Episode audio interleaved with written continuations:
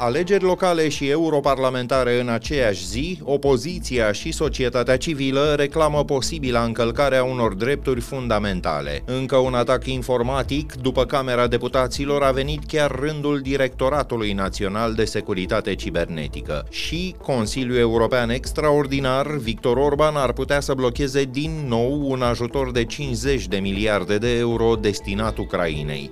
E miercuri, 31 ianuarie, ascultați știri știrile zilei de la Recorder.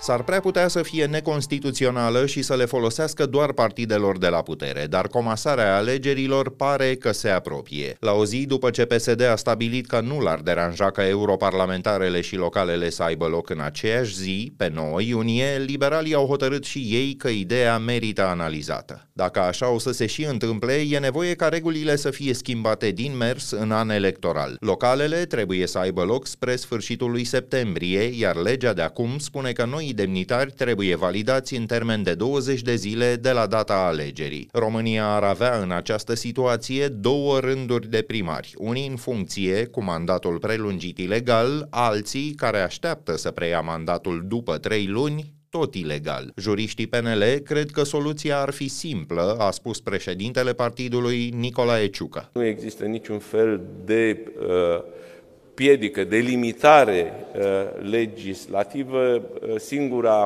uh, lege care trebuie modificată este legea codului administrativ, care oricum trebuie modificată pentru că acolo s-au produs niște decalaje după ce a fost, în urma decalării alegerilor în perioada de pandemie, Surse care au luat parte la discuțiile din aceste zile spun că mobilizarea primarilor și la europarlamentare ar ajuta partidele de la putere să tempereze ascensiunea AUR și a Dianei Șoșoacă, dar și să reducă din scorul USR. Mai mult, Marcel Ciolacu și Nicolae Ciuc ar lua în calcul o colaborare pe termen lung, de un deceniu întreg, cu o rocadă a președinților după primii cinci ani. Orice propunere, orice astfel de chestiune trebuie analizată.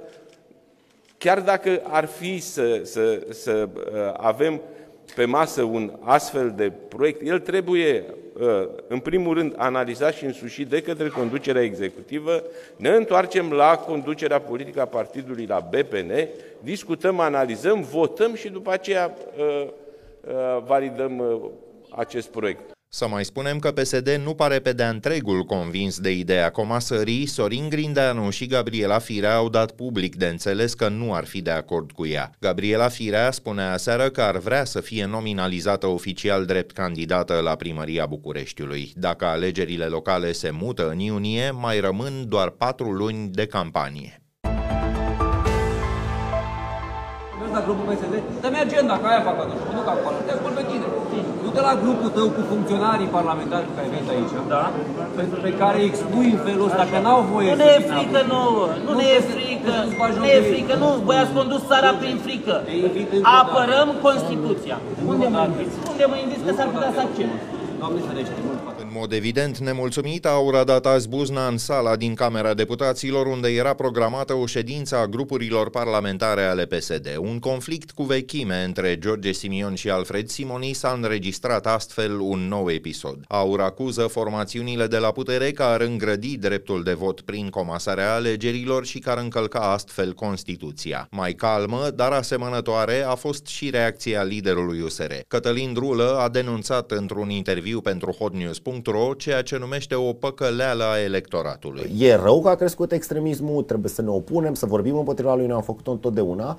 El a și fost ajutat de PSD și de PNL, dar nu există acest risc real. 70-80% din alegători resping. Da? Și avem posibilitatea în diverse forme de a face guvern clar, fără, uh, fără, dar îl ajută pe Marcel Ciolacu și pe Nicolae Ciucă să spună, domne, decât ăștia mai bine noi și să, ca lumea și încearcă să închidă jocul politic uitând că există o a treia opțiune. În fine, numai puțin de 15 asociații civice contestă și ele ideea comasării localelor cu europarlamentarele. S-ar crea astfel haos electoral și s-ar încălca drepturi fundamentale, spun organizații precum Expert Forum, Centrul pentru Inovare Publică și Active Watch. Potrivit acestora, birourile electorale se organizează după reguli diferite. Temele de campanie amenință să creeze confuzie, iar schimbarea legislației electorale cu mai puțin de 5 luni înaintea alegerilor contravine standardelor internaționale asumate de România.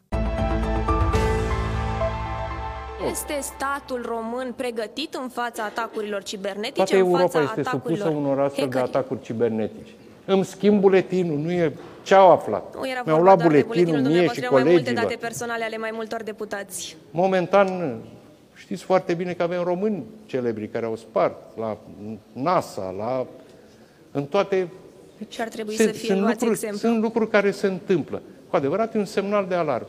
Nici măcar premierul nu a rezistat tentației de a glumi pe seama atacului cibernetic asupra Camerei Deputaților. Cert e totuși că o instituție fundamentală a fost luată la țintă și că datele personale ale mai multor deputați, inclusiv ale lui Marcel Ciolacu, au fost furate, în condițiile în care războiul pornit de Rusia la estul României nu dă vreun semn că s-ar apropia de final. Ministrul digitalizării, Bogdan Ivan, a anunțat astăzi că hackerii au copiat peste 300 de fișiere. Cele mai importante importante erau, după cum spuneam, cele care conțin cărțile de identitate ale parlamentarilor. Bogdan Ivan a pus răspunderea pe seama departamentului IT al Camerei pe motiv că, citez, a refuzat soluțiile propuse de statul român. Mai mult însă, chiar site-ul Directoratului Național de Securitate Cibernetică a fost vizat în noaptea de marți spre miercuri de un atac cibernetic de tip DDoS. Acesta presupune generarea unui val de cereri de conexiune la adresa site-ului. Scopul să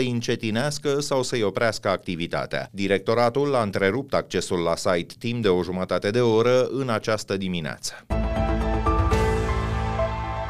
Fostul ministru de interne Marcel Vela a salutat la știrile zilei decizia prin care Consiliul de Studiere a Arhivelor Securității a stabilit că nu a colaborat cu poliția politică a regimului ceaușist. CNSAS a luat decizia în noiembrie, dar a publicat abia săptămâna aceasta documentele care au stat la baza ei. Fostul ministru de interne, în prezent senator PNL, a renunțat anul trecut la funcția de vicepreședinte al Camerei Superioare a Parlamentului. Cercetătorii Consiliului au descoperit descoperit totuși, între altele, o notă informativă din 1987 a lui Marcel Vela despre relațiile cu persoane străine ale unei recepționere de hotel. În cazuri asemănătoare, CNSAS s-a adresat instanței cu propunerea de a constata calitatea de colaborator a altor persoane și a avut câștig de cauză. L-am întrebat pe Marcel Vela dacă a trimis sau nu acea notă securității din Caransebeș. Nu, clar nu și în consecință o să-mi verific și eu aceste documente care pot fi verificate de orice cetățean să-și verifice propriul dosar. Propriul dosar, în ceea ce vă privește, nu există. În ceea ce mă privește, să văd ce paralele s-au făcut în această instituție frumoasă, dar care văd că verifică doar pe unii. Din câte știu eu, dosarul dumneavoastră a fost distrus în 1989, deci nu aveți ce verifica. Păi și atunci asta ce dosare? Că nu înțeleg. Este o notă informativă descoperită de cercetătorii de la CNSAS, la oaltă cu o însemnare a unui ofițer de securitate. Da, și același lucru v-am întrebat și eu. Pe această logică, întreb, au fost verificate toate dosarele consilierilor județeni câteva sute într-un județ, ori 40 de județe, sunt câteva mii, dar care nu au în dosarele lor, ci le caută în alte sute de dosare. Ciudat că o ciorbă reîncălzită în prag de an electoral se afișează din nou după trei ani. Bun, dar cercetările de felul acesta așa merg până când s-a dovedit că Traian Băsescu dădea note informative securității, a durat ceva și a trebuit să Eu se adune niște documente. Eu și nici în uh, polemici cu nimeni. Mă bucur că decizia a fost de necolaborare și cu acest lucru mi s-a clarificat că este a treia decizie a CNSAS-ului că nu am colaborat. Și nu e cazul acum să verific de ce se întâmplă de fiecare dată în an electoral un asemenea subiect reîncălzit pus pe tapet. Că veni vorba, aveți de gând să candidați anul acesta?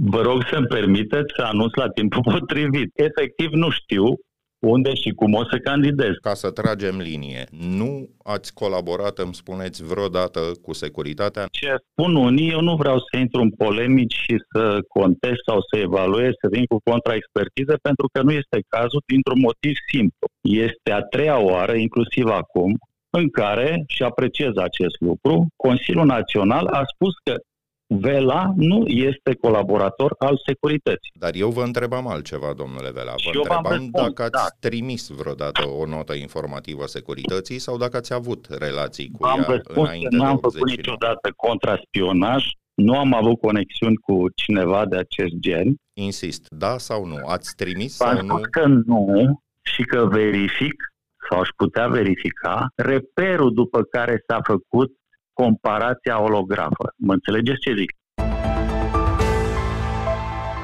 La rubrica Fast Forward, alte știri care ne-au atras azi atenția, doi polițiști din Botoșani au ajuns la spital azi noapte, ar fi fost agresați pe o stradă din plin centrul orașului. Cei doi agenți se aflau în timpul liber și ar fi fost bătuți la scurt timp după ce au ieșit dintr-un restaurant. Primele cercetări arată că s-ar fi încăierat cu un grup de 8 persoane. Amândoi polițiștii au ajuns apoi la unitatea de primiri urgențe a Spitalului Județean. Sindicatul Europol ceruse în toamnă ca situația din poliție să intre în dezbaterea Consiliului Suprem de Apărare. Angajații reclamă deficitul de personal și lipsa dotărilor, pregătirea insuficientă și politizarea sistemului. Dintr-o criză în alta, Spitalul Județean din Brașov nu mai face decât operații în regim de urgență, cel puțin până pe 5 februarie. Din cauza datoriilor, instituția nu mai primește materialele sanitare de care are nevoie. Directorul medical, Florin Orțan, a dat asigurări că pacienții în stare foarte gravă vor fi tratați, dar a reclamat ceea ce numește sincopele în aprovizionarea și finanțarea spitalului. Surse citate de agenția de știre Agerpres afirmă că instituția are de achitat datorii de 3 milioane de lei și că ar fi în pericol chiar să rămână fără mâncare pentru cei internați. Linia de gardă de la oftalmologie a fost desființată chiar în ajunul Crăciunului din cauza că rămăsese cu doar doi medici. La începutul acestui an, Spitalul Județean din Brașov avea 400 de posturi vacante.